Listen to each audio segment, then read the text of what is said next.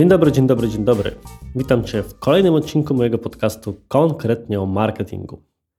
Dziś postanowiłem wziąć na warsztat temat bardzo mi bliski, mianowicie markę osobistą. Jako, że moja firma wyrosła, narodziła się w dużej mierze właśnie dzięki mojej marce osobistej, choć ja osobiście strasznie nie lubię tego terminu, bo mam takie podskórne wrażenie, że jest w nim zawarty, a przynajmniej tak jest ono postrzegane, pewien aspekt celebrytyzmu, do którego jest mi bardzo daleko. Natomiast tego terminu zwykło się używać, więc będę go również w tym kontekście używał. Ale zauważyłem następującą rzecz i dlatego postanowiłem wziąć ten temat na warsztat w dzisiejszym odcinku, że wszyscy wokół piszą czy mówią o marce osobistej w kontekście jednostki. Jak ją zbudować, jakie są szanse, jakie są zagrożenia, na co uważać, ewentualnie w kontekście aspektu czysto wykonawczego. Co pisać, co publikować, jak często, jak się prezentować, jakie zdjęcia wrzucać. Czasami pojawia się również wątek budowania marek osobistych członków naszego zespołu. Czy warto, w jaki sposób to zrobić i tak dalej. Natomiast ja chciałem dzisiaj spojrzeć na to z innej perspektywy, z perspektywy osoby, która rozpoczynała jako freelancer, budowała własną, wolę używać słowo reputacja, bo zakładam, że wiąże się z nim pewna odpowiedzialność za to, co się robi.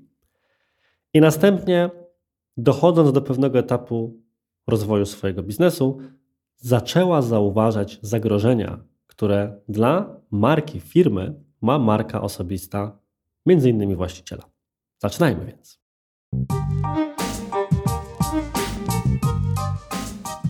O tym, dlaczego warto budować własną markę osobistą, powiedziano już naprawdę wiele.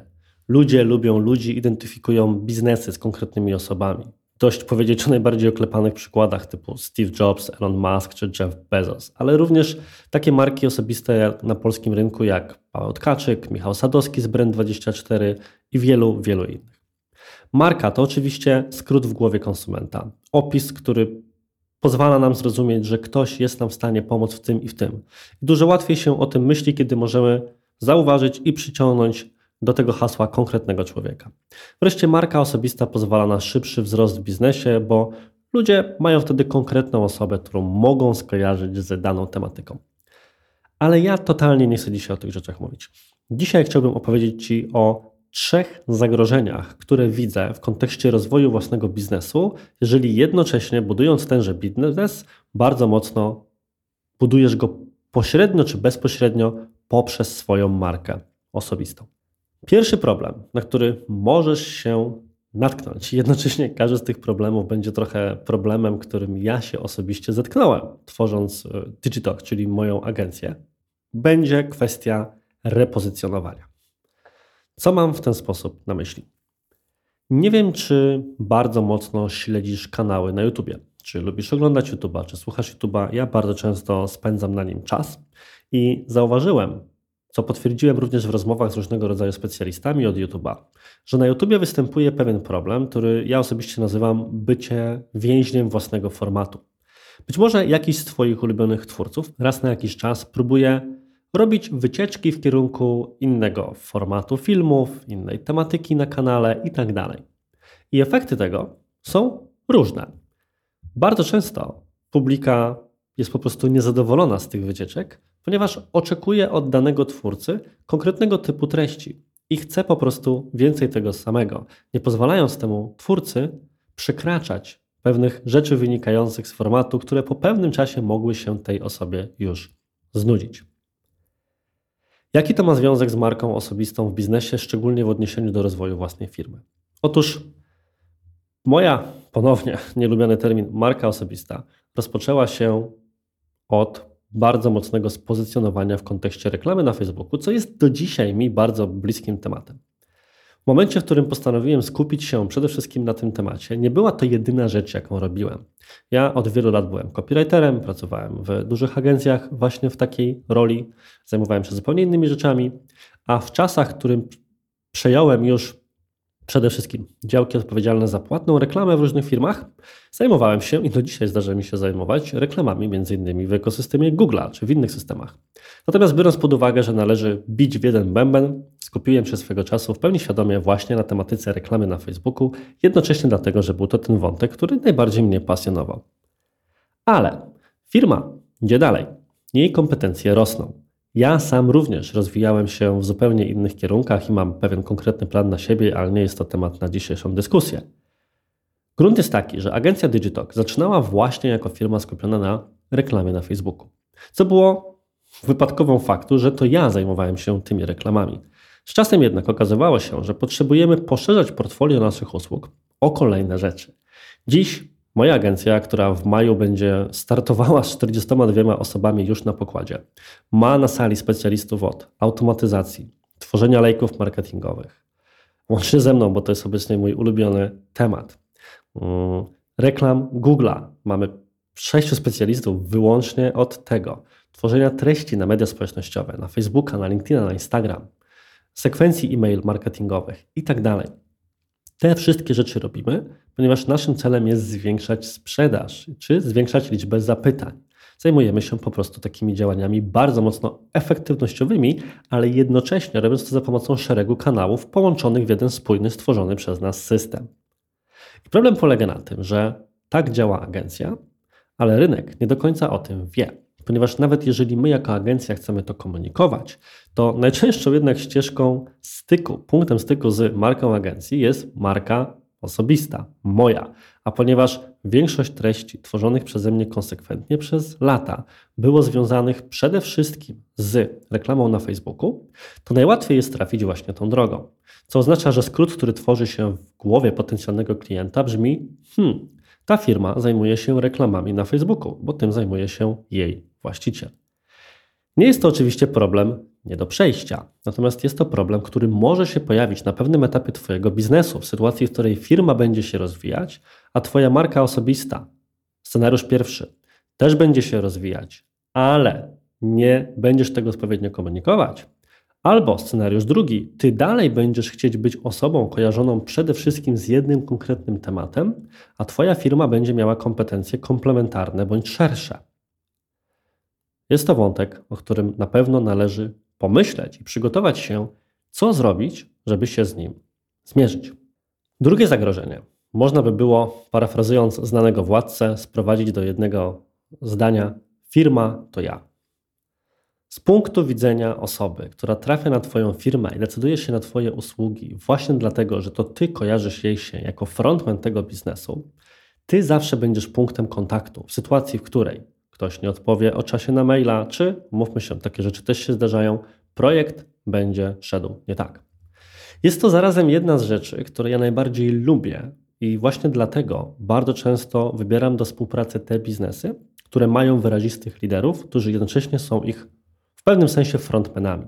Ponieważ wiem, że e, firma e, Krzakpol jutro może stać się firmą Krzaczeks i nikt tego nie zauważy, czy nikt nie będzie się tym przejmował.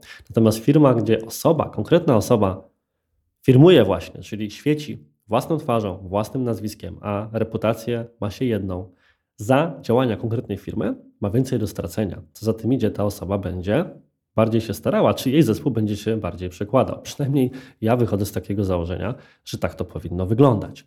Natomiast umówmy się, nie ma firmy, która ma stuprocentowo pozytywny track record i są sytuacje, w których ktoś idzie nie tak.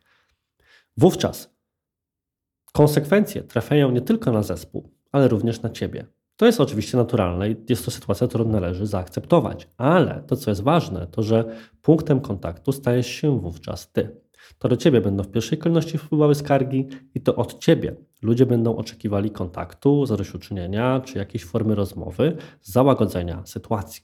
Jest to więc kolejny element, który należałoby wówczas wziąć pod uwagę. I to wiąże się z trzecim zagrożeniem związanym z marką osobistą w biznesie firmy, czyli zaufaniem do Twoich ludzi.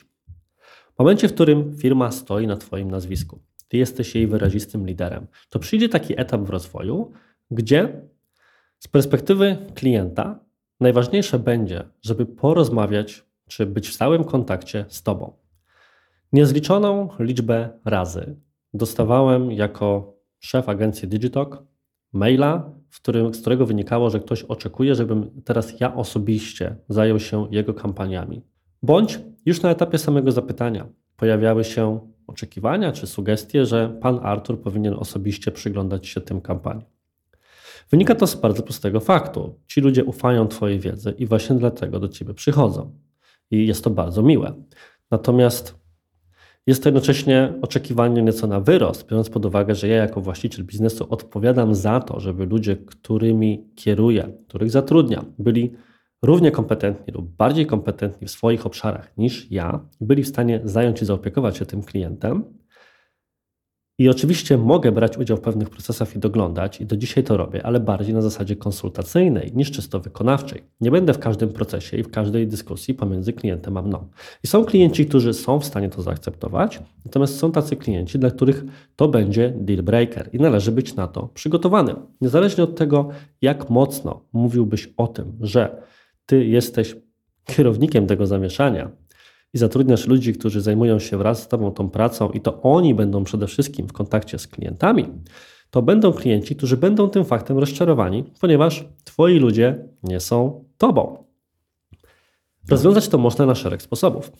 I tak również my poradziliśmy sobie z tym jako Digitalk. Po pierwsze, jest to właśnie punkt wyjścia do tematu budowania silnych marek osobistych wewnątrz własnej organizacji, pokazywania swoich ludzi, chwalenia ich osiągnięć publicznie, publikowania case studies itd. Tak A z drugiej strony, na poziomie czysto proceduralnym, wewnętrznym, rozwiązaliśmy to w taki sposób, że na etapie pierwszych rozmów i samego onboardingu klienta, klient dostaje informację o tym, jaki zespół będzie współpracował z nim przy tym konkretnym projekcie i jednocześnie dostaje również biogramy tych członków zespołu, którzy są dobrani tak, żeby pasować do jego projektu, więc często trafiają się tam analogiczne projekty z przeszłości i tak dalej, oraz informacje o wynikach kampanii, które były prowadzone przez te osoby.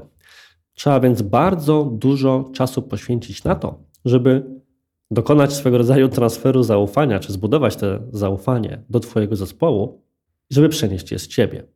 Wydawałoby się bowiem, że jeżeli mamy biznes zbudowany czy po części powiązany z marką osobistą, to będzie to naturalne. Zaufanie do ciebie zostaje transferowane na poziom specjalistów, którzy tworzą twój zespół. Natomiast nie do końca tak jest. W wielu sytuacjach właśnie będzie to dużo trudniejsze niż przy przyjściu do biznesu, który jest po prostu pewną nazwą i marką funkcjonującą w przestrzeni i nie jest kojarzona z żadną konkretną osobą.